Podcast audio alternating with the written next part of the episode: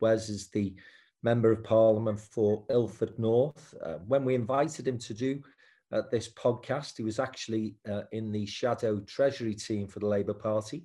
Uh, but as recently as I think it was Friday, Wes, uh, you've, uh, you've, got yourself a, a new job as Shadow Minister for Schools. So, first of all, congratulations. And secondly, what does that role entail? Yeah, thanks, Frank. No, I'm, I'm delighted. I mean, I've, I've, I've very much enjoyed being part of Anneliese Dodds' Shadow Treasury team um, for the last six months. And prior to that, as you know, I was on the Treasury Committee of the House of Commons for five years. So, um, doing lots of work on economic policy. But as of last Friday, um, I was asked to become Shadow Minister for Schools. So, um, but basically responsible for um, pretty much every aspect of policy affecting schools, you know, admissions, curriculum, um, attainment, examinations, and obviously there's a lot going on, particularly in COVID, but there's also a lot that's been going on for some time now in terms of educational disadvantage in our country. And as someone who grew up on free school meals, went to state school, um, you know,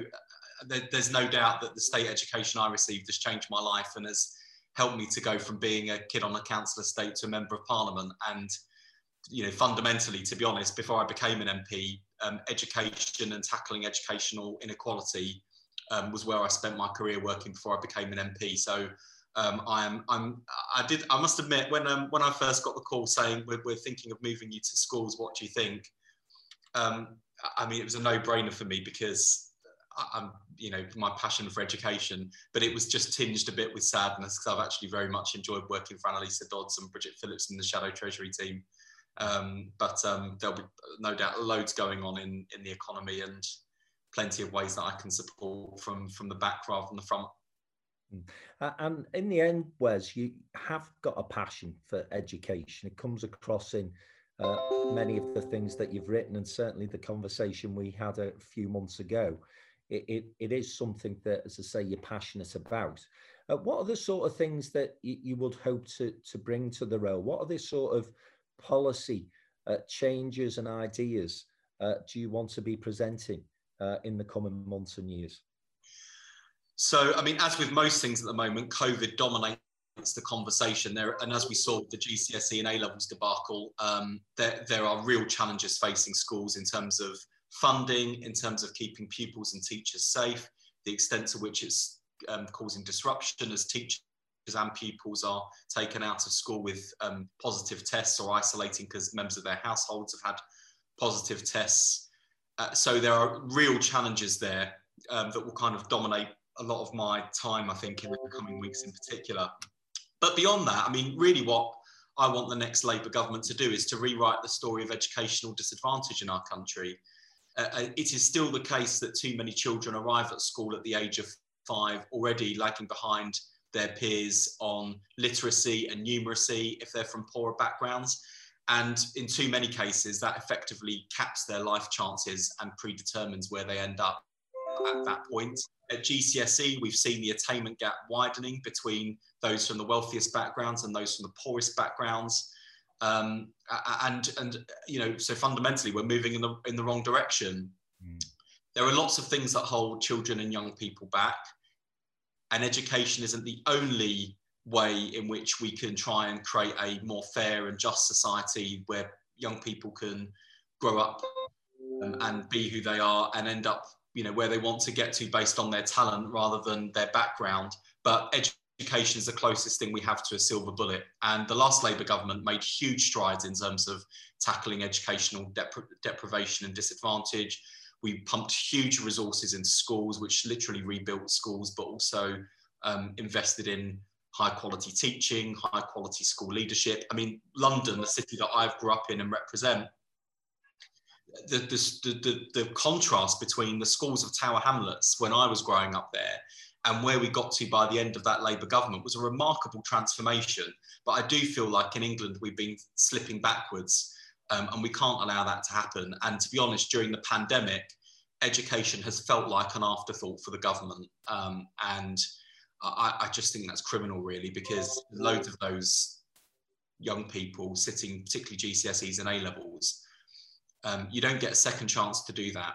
Um, and um, you know, of course, people can do things like resits, but fundamentally, you know, it, it really does hold you back if you're let down at that stage. So I want to make sure that this academic year we don't fail young people in the same way. But as I say, beyond COVID, I think we've got to make sure that education is a number one priority for the Labour Party. Because as Keir Starmer said in his recent speech to our virtual conference, he wants Britain to be the best place to grow up in and the best place to grow old in. And education is absolutely central to that vision. Hmm. Uh, and Wes, I'll move on to the economy uh, and where we are in terms of the COVID 19 situation in a moment. But one final point on education. Uh, I'm sure you'll be aware because you speak to businesses every day of the week that, frustration that, that many of us have in the world of commerce that we can't get the people that we need in terms of the skill sets required. Uh, and part of that has to be a failure of not just schools, but the wider education, training, skills, um, facilities, products that are available out there. Now, if I had one criticism of the last Labour government around the education piece, it was this drive to get everybody into university. Uh, I think we're starting to uh, accept evidence around the fact that sometimes vocational training, as long as it's of the necessary quality, can actually be as valuable uh, as getting a, a, traditional degree, if I can put it that way. Any thoughts uh, around that? Yeah, I strongly supported the 50% target un- under the last Labour government because I think it helped to transform a mindset that um, enabled more young people to go to university, more mature students to go to university, but also more working class kids to go to university. Um, and that was really important in terms of raising aspirations, raising attainment, and sort of getting um, working class students into our universities. I think the big weakness, though, was that there wasn't as strong a, a vision and an argument and clear pathways for what's been described as the other 50%. University isn't going to be the right path for everyone. Um, and I think that's partly about making sure that we've got, as you say, high quality routes available, um, making sure that those routes are um, held in high esteem by employers and by um, students and their families. I mean, I've always joked that, you know, we had a widening participation to get more working class kids to university. We probably need a widening participation agenda to get more old Etonians to go and do an apprenticeship. Um, uh, but it is, a, it is a cultural problem in this country. If you look at countries like Germany, which is often held up as the example, you know, um, vocational education is not seen as some sort of second order achievement or second tier. It is highly valuable. Um, so, you know, and, and the other thing point I'd make is, and with, I think we'll see this writ large during this recession that we're, um, we're about to live through, is lifelong learning is also really important. Um, it's important for people who've just lost their jobs and might need to reskill and retrain. But also, if you think about the longer term future and the fact we're going to be living longer, probably working longer. We've got technology changing the world of work in really significant ways and ways that are presently unimaginable. We are all going to need to keep our skills up to date. And, and, and that's where lifelong learning, I think, really comes into its own.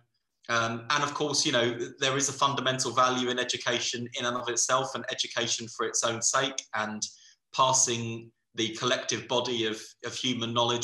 There are going to be many people who are displaced from employment many people who perhaps find uh, fewer and fewer opportunities in industries employed them for the last decade.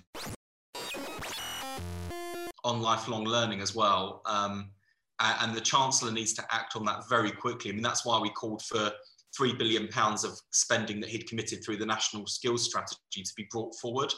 Um, because we, we, he needs to get that money out the door pretty quickly to make sure that opportunities are there so that you know because I, I, can tell you there is nothing worse than finding yourself unemployed maybe running a small business and you've been excluded from any of the government support schemes so far as well and then seeing the chancellor pop up on the telly talking about reskilling and retraining and you're pulling your hair out saying well reskill where? Retrain to do what? Help you know I'll, I need to get back to work. Where are the pathways? And I think we've got really big gaps there and they need to be filled very quickly because there are going to be a lot of people out there um, experiencing already um, real hardship and misery. And there are only going to be more of those people, I fear, in the coming months because of the way in which this pandemic is shaping out. Mm. The, the disappointing thing for me was about the Kickstart program for young people that was announced by the government uh, was again this lack of recognition of how important the SME community is to the business ecosystem. And so, for a business like mine, for example, you, you know, I'm desperately uh, wanting to give something back, and we are in a fortunate position that the company, despite the challenges we face, is growing. But you've got to take on at least 30 people to get involved in that Kickstart program. Now, we formed consortia with the, the City of Liverpool College in, Liverpool, but that doesn't help us in Manchester, Birmingham, Leeds, other places that we're based. Uh, and, and, again, you've got to go then through bureaucracy, red tape. Any chance that the opposition could put a bit of pressure uh, on the Chancellor? I think sometimes unintended consequences emerge from these policies.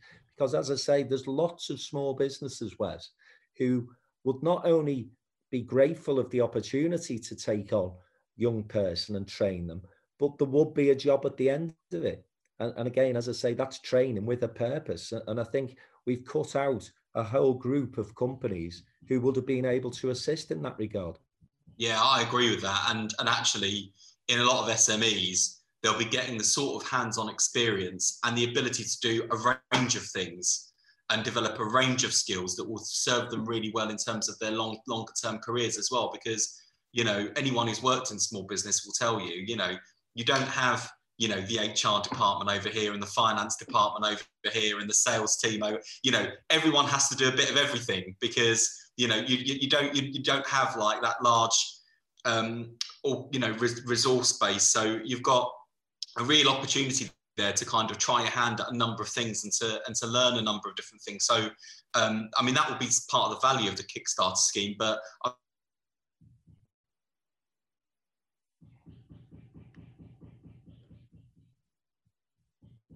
I agree with you. The, bureaucracy that's in the way of SA, um, a consortium with with with um, college in Liverpool.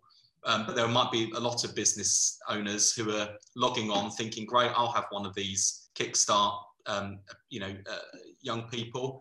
And then thinking actually the bureaucracy of this is too much time, it's too much hassle, I haven't got the time. Because um, that's the other thing as well, you know, people are really busy running their businesses. Their businesses are probably already struggling enough throughout all of this. So the idea you have to jump through loads of hoops and start, you know, casting the net looking for partners, it's it's added bureaucracy. Um, and, and you know, and I, I, I can understand why, from a government perspective, they want fewer agencies and organisations to deal with. But you know what's convenient for the government. Um, you know, I think there's a real question to be asked about that as to whether or not the scheme will deliver the sorts of outcomes that the government really needs it to, and they may end up um, finding themselves they're sort of you know the old penny wise pound foolish um, kind of notion. You know, they're sort of cutting corners in some respects to try and cut down their bureaucracy, but they may find the costs of doing so are much bigger because there are more young people completely out of work and there are small businesses that could benefit from this scheme in a really meaningful way who, who won't participate. Absolutely. Uh, Wes, uh, moving on to where we are at the moment with uh, the coronavirus challenge, and it's uh, it's it's a movable feast. I'm reading this morning that you know Andy Burnham has been in overnight I was going to say negotiations, not really. He's had a letter from the government basically saying sign up or we're going to impose those tier three restrictions on Greater Manchester. Uh, I know London is is moved into tier two now. I think I'm right in saying, yeah. uh, and Liverpool have been in tier three along with Lancashire since last week. Um, I'm sure you're sensing uh, from the north of England uh, an awful lot of frustration, if not anger, at the way in which these restrictions are happening. It's not as if we uh, are, are, less bothered about saving lives in this part of the world, but we don't seem to be getting any evidence, Wes, that local lockdowns work. Indeed, I think uh, Labour produced a document to suggest that in 19 of the 20 places where local lockdowns had taken place, it hadn't had a fundamental impact on the COVID infection rates. And so I think you know, Andy Burnham, Sir Graham Brady, let's not make this a party political thing in Greater Manchester. The political leaders there have been absolutely right in saying to the government, well, if you're going to lock us down, under what are fairly draconian measures, I have to say, demonstrate to us the evidence that that lockdown is going to have a, a genuine effect. Yeah, I think there are two problems here. Everyone is willing to do the right thing to help beat coronavirus, but people want to know two things. One, is it going to work? And is the pain worth the hassle? Um, and secondly, if we're going to do the right thing, are we going to receive the support we need from government to do it? And I think that's where Andy Burnham, and as you say, it's not just Andy, it's political leaders across Greater Manchester, Labour and Conservative MPs, um, and local councillors, all on the same page of asking government those two central questions. And to be honest, I can't believe we're in this position where there just isn't a default support package in place so that you know uh, just as you've got you know if you're in tier two these are the restrictions and there should also be and here here's the government support that you can access.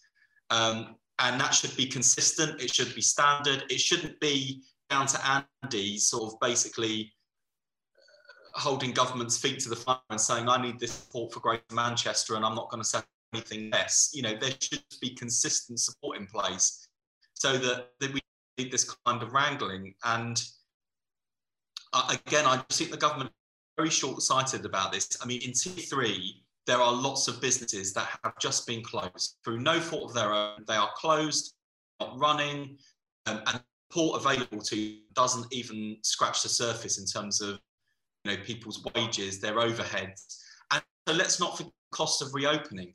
I mean, take I mean, everyone talks about hospitality for example. Um, if you're if you're a restaurant that's been made to close, when you're reopening again, it's just a case of opening your doors and switching the lights on. You have to order a whole new load of stock. You've loads of perishable goods that you, you, you wouldn't sold, so you've just completely written off that cost. Um, and you know, it, it, it, I just sometimes think that policymakers aren't putting them shoe, themselves in the shoes of people who actually run businesses and, and about the sort of the practical things that they're going to be worried about. And of course, people who are now off work and absolutely terrified about how they're going to pay their bills. So they've got the government's got to fix the government's got to fix that. In tier two, um, you know, as you'll as you'll know, having been through it, and, and uh, huge parts of the country have now been through tier two.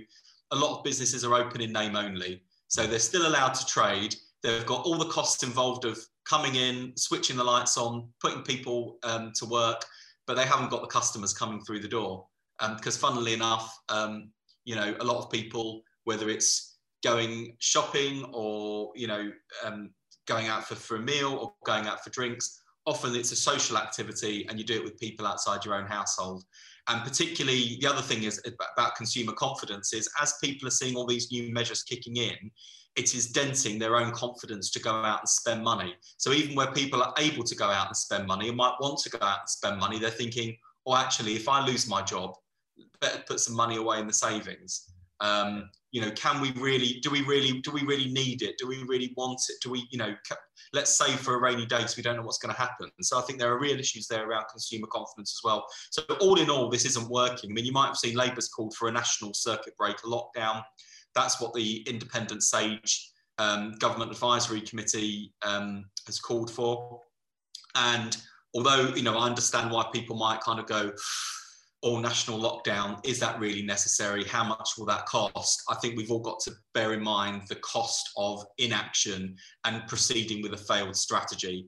And if we lock down the way we did before, national lockdown, economic support to go with it, um, and then came back, I think it, it would not only set back the spread of the virus, it would buy us some extra time that we need and would also potentially save us a hell of a lot um, in, of pain in the long run, both in terms of loss of life and people's livelihood. So um, I think the Chancellor needs to ask himself some pretty hard questions about how much the cost of failure is going to cost him and the Treasury.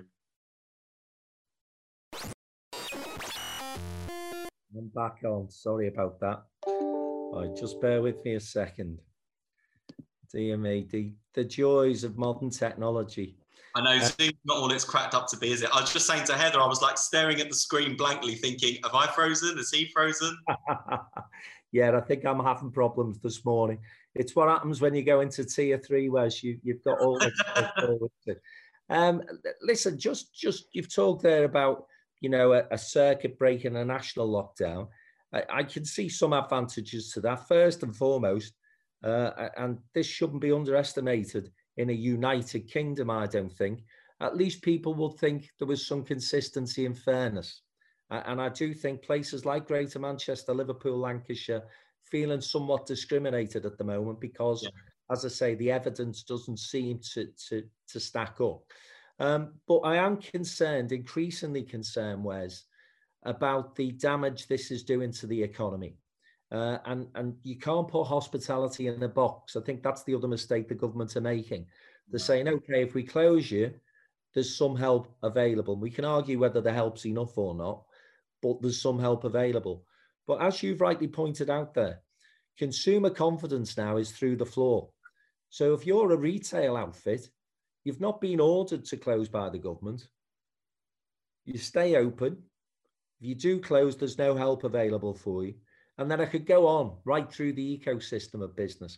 We've got to have, if we do lock down, an infrastructure and a support mechanism that matches what was in place back in March, April time. Mm. Yeah, I, and I think you're right about unintended consequences. I heard a radio report just the other week about um, turkey sales um, and the and farmers being really worried about the number of orders they've had on turkeys from some of the big retailers and butchers um, because they're planning for a drop in in Christmas orders because people aren't sure whether they're going to um, be able to get together for the big family dinner in the way they normally would. Um, I think is a question all families are currently sort of asking themselves at the moment. You know what what we're going to be doing over the Christmas period. Uh, you know, and so there are going to be all of these unintended consequences. And of course, you know, it all works as an ecosystem. One of the reasons why um, central London has really struggled in terms of its economy is because theatre land is closed. And there are loads of people who, when they go for the go to theatre, will pop, you know, go for a meal, go for some drinks, might even pop into the shops and make a sort of an afternoon or you know a day out of it. So you know, let's not pretend that um, parts of the economy are working in silos and that they're not interconnected because you know whether it's you know the, the sort of the retail um, and and hospitality entertainment ecosystem the wider supply chain issues there are really there are really serious challenges here. Um, and, and, and like you i am really worried about sort of the economic impact of this because this also has a direct impact on our public health on mental health people's well-being um, I, am very, very worried about sort of where we're getting to on all of this. And of course, this is the balancing act um, that, that, that government has to wrestle with, and we're wrestling with as well, because when Keir announced the circuit breaker call, he didn't do that lightly. I mean, as people have noticed, and we've even been criticised for it at points, we have tried really hard to work constructively with the government to not deviate from the government, especially when they're following the scientific evidence. Because we don't, we've never thought throughout this pandemic, it's helpful to have political leaders on different pages and saying different things because it confuses the message, it uh, potentially reduces compliance with important measures. But we felt the government had diverged from the scientific evidence. We felt that both the consequences for public health and the economic pain would be greater as a result.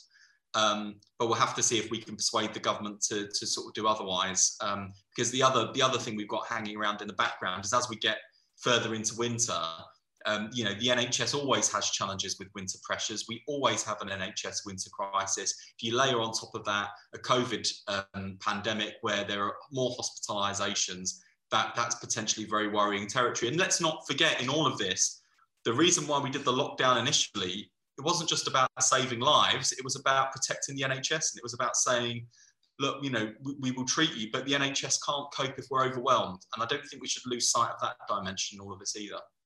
Mm. I, I, it baffles me as well, Wes, and I don't want to come across as, as just, you know, government bashing here, because as you've recognised, this is a unique set of circumstances. No political leader, no prime minister would want to be having to cope with this sort of crisis. And it's been difficult and challenging, and we recognised it. But you say there we we did the initial lockdown to protect the NHS, and we're being told now, likewise, our intensive care beds, for example, are being filled, and we've got. Eh, I'm looking at the investment that was made in that six months, and I'm looking at, for example, Eat Out to Help Out And I'm wondering why that money wasn't used to improve infrastructure in our hospitals, employ more nursing staff, employ more care workers. It, it seems to me that this isn't a strategy that we've got in place. This is finger in the wind stuff. And, and that's what's frustrating me. And, and listen, people are aware of my politics, uh, and I'm happily say that I'll support the Labour Party by and large, but I'm critical when I think I need to be critical. I was certainly critical of the last Labour Party leader. But I don't know what the end game here is, Wes. So if we get through this winter crisis and we reopen, let's say February, let's, let's take as long as that. But then we have another spike do we just continually have these lockdowns? It's not sustainable. Yeah, I, and I think a lot of us have been feeling miserable. I mean, it's it's it's interesting when when the tier two restrictions kicked in um, where I live. Uh, it, I wasn't quite ready for the sort of the psychological impact of that in terms of you know the things I had to cancel, the friends I was going to go and see, the family that I was going to go and see, and it just psychologically it just feels like you've just been set back and we're moving in the wrong direction, you start to think, well, how long is it now until we're in t- tier three? And of course, you know, I mean, I didn't say that too loudly on the media last week because, frankly, when London went into lockdown, most of the country was saying, "Welcome to our world. Now you can have a piece of our action. We all bloody hate you." Um, so, so I have to kind of always keep that in mind as a sort of a London. I, I always say, uh, I mean, it depends on who I'm talking to. I mean, technically, I'm a Greater London MP, but when I talk to people around the rest of the country, I tend to emphasise the fact that Ilford is technically in Essex. So try clear that London because uh, everyone hates it. Um, but um, but no, but more seriously, um, I think people do want to see that there is um, a strategy. They want to know where we're going. They, they know it's not going to be perfect, and they know that ultimately we need a vaccine. But people just want a, a bit of clarity about the, the, direction and where we're heading, um, and that's really what what's missing at the moment, and why I think you know the, the circuit breaker for us wasn't just about setting back the virus, also about saying let's reset the strategy let's provide some clarity of leadership. Let's get the test, track, and isolate system working because that is, uh, is a fundamental problem. And just going back to what you were saying about um, eat out to help out, um, I think Rishi Sunak was given a lot of plaudits at the very beginning of this crisis because of the scale of the response, which matched the scale of the challenge. So we had the furlough scheme, self-employment income support scheme, and not only did we welcome those things, we actively encouraged the government to do those things. And the government worked, sat down with trade unions, business leaders. It was a very collaborative approach. And he was lauded for it and he deserved the credit. But a number of interventions he's announced since feel very gimmicky. So, um, I mean, I thought the job retention bonus was a good example where HMRC had said, we're not convinced this is going to have the desired effect of, of actually bringing more workers back from furlough than otherwise would have been laid off. Um, eh, they described it as a dead weight cost, but he went ahead with it. Um, and there are other examples of sort of government waste um, and, and things that they're spending money on where you think, is that really the greatest priority? I mean, in Parliament this week, we're having another argument about whether or not we should feed hungry children during the school holidays.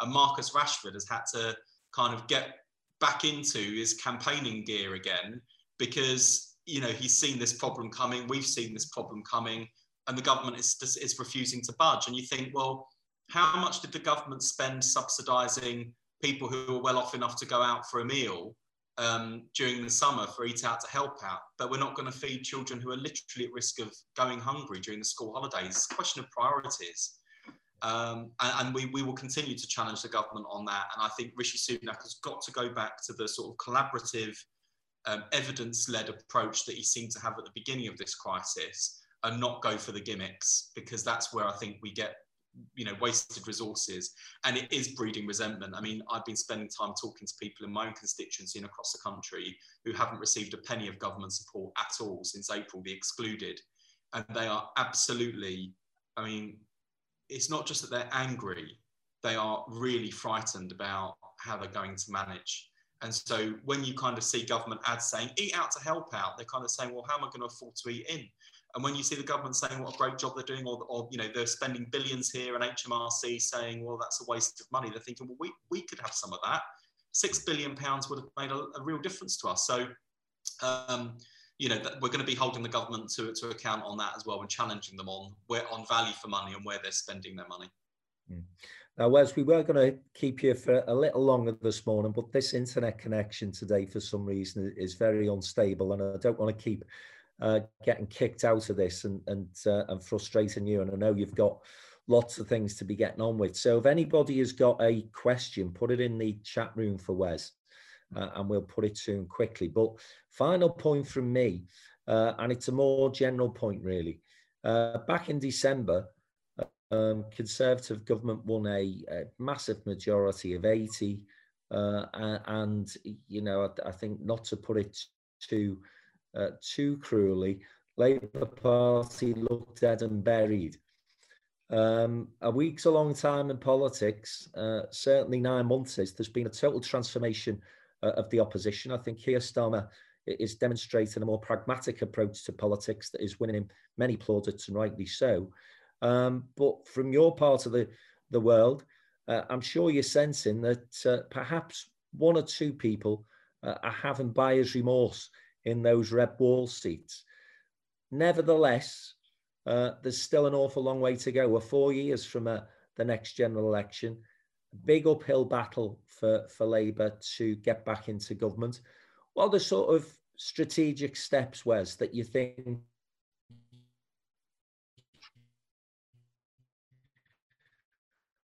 Labour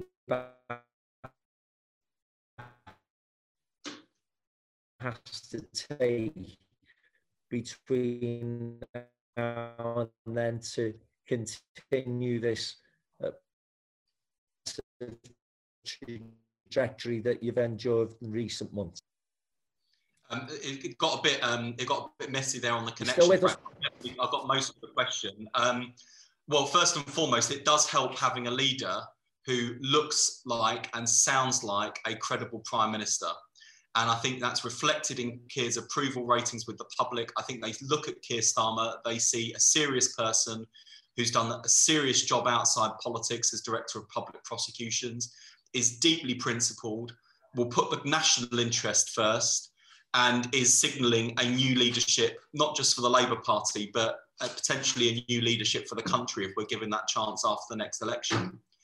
Um, I think you're right about um, voters who are looking in on the Conservative Party, many of whom who voted Conservative for the first time and are thinking, well, you know, we know exactly why we voted Conservative, but you know, we are also seeing the worst of the Conservative Party at the moment. Um, but that doesn't mean for a moment that we're complacent uh, and think that we will just win power because the Conservatives are crap.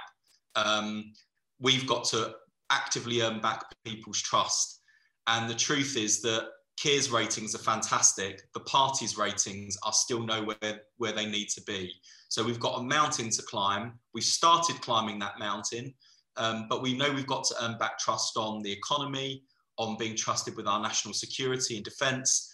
And you know, as I, as I always say, people often know Labour's heart's in the right place they want to know our head is in the right place too. So as long as we keep on speaking to the real issues that people care about, as long as we've got practical answers that people can believe in, there is every chance, even with the mountain we've got to climb, that we can win the next general election. As I always say, Labour's got to climb Mount Everest to win the next election. The good news is we know that climbing Everest can be done because it's been done before. So we know it can be done, but it's going to take a hell of a lot of hard work, zero complacency on our part, and we've got to speak to and for every section of every of every community um, in every part of the country to win. Okay, uh, I'm just going to take this one question from uh, an old friend of yours and mine, Jim Hancock. He's asking what uh, Labour will do about private schools. So an easy one to end with, Wes. yes, so I mean, first and foremost, I mean, I, am more interested in the education of the 93% and the 7%. 93% of children in this country don't attend private schools, they go to state funded schools. And fundamentally, my, my, focus is about them and how we get the very best education for them. I, I you know, there's no doubt in my mind that private education, um, you know, works against equal opportunity in this country Um, and when, you look at things like university admissions or the dominance of the professions by people from private schools, that is a real challenge. Um, but I, I, don't think the Labour Party will change that picture if we're just obsessing and talking about and debating 7% of, of, of schools that work outside the mainstream system. We've got to be focused on the 93%. And ultimately, you know, I, I want to get to a position where parents, you know, many of whom, by the way, when they send their kids to private schools, make quite a lot of financial sacrifices to do so. I want to get to a point where, particularly those parents, think, well, don't need to send my kids to private school because the state school up the road is fantastic. And I want my kids to have a comprehensive education alongside children from a wide range of backgrounds. Um, so that that will be my focus, the 93%, and you know the 7% can take care of themselves, I'm sure. Wes, I'm awfully sorry for the poor connection this morning, but it's uh, it's right. it's not diminished what's been a, a really interesting and uh, detailed contribution from yourself as well in terms of you know education, skills training, but also more importantly the crisis that we face. We do have a uh, a live event with you in London penciled in. So I'm keeping everything crossed that that, that can go ahead. I think it's November we've got that. Yeah, I'm looking forward to it. Whenever it happens, we'll be looking forward to it. And um, and I did tell Anneliese Dodds that I was doing this event with you this morning as well. So um, I will certainly uh, I'll certainly feedback some of the some of the issues you've raised, Frank, which you know won't come as a surprise to her, but I think it is it's always good just to keep on reminding ourselves and reinforcing um, the, the, the, kind of the key issues that people are talking about across the country because you know fundamentally it's our job to make sure that those issues are amplified and resolved here so thanks very much for your time and to people who've joined us and people who are listening you know do feel free to contact me and keep in touch Wes, great to see you as always. Thanks, and, uh, Okay, have a nice day, everyone. in the new job. Cheers, Thanks. mate. Thank okay, you. Bye. Thanks.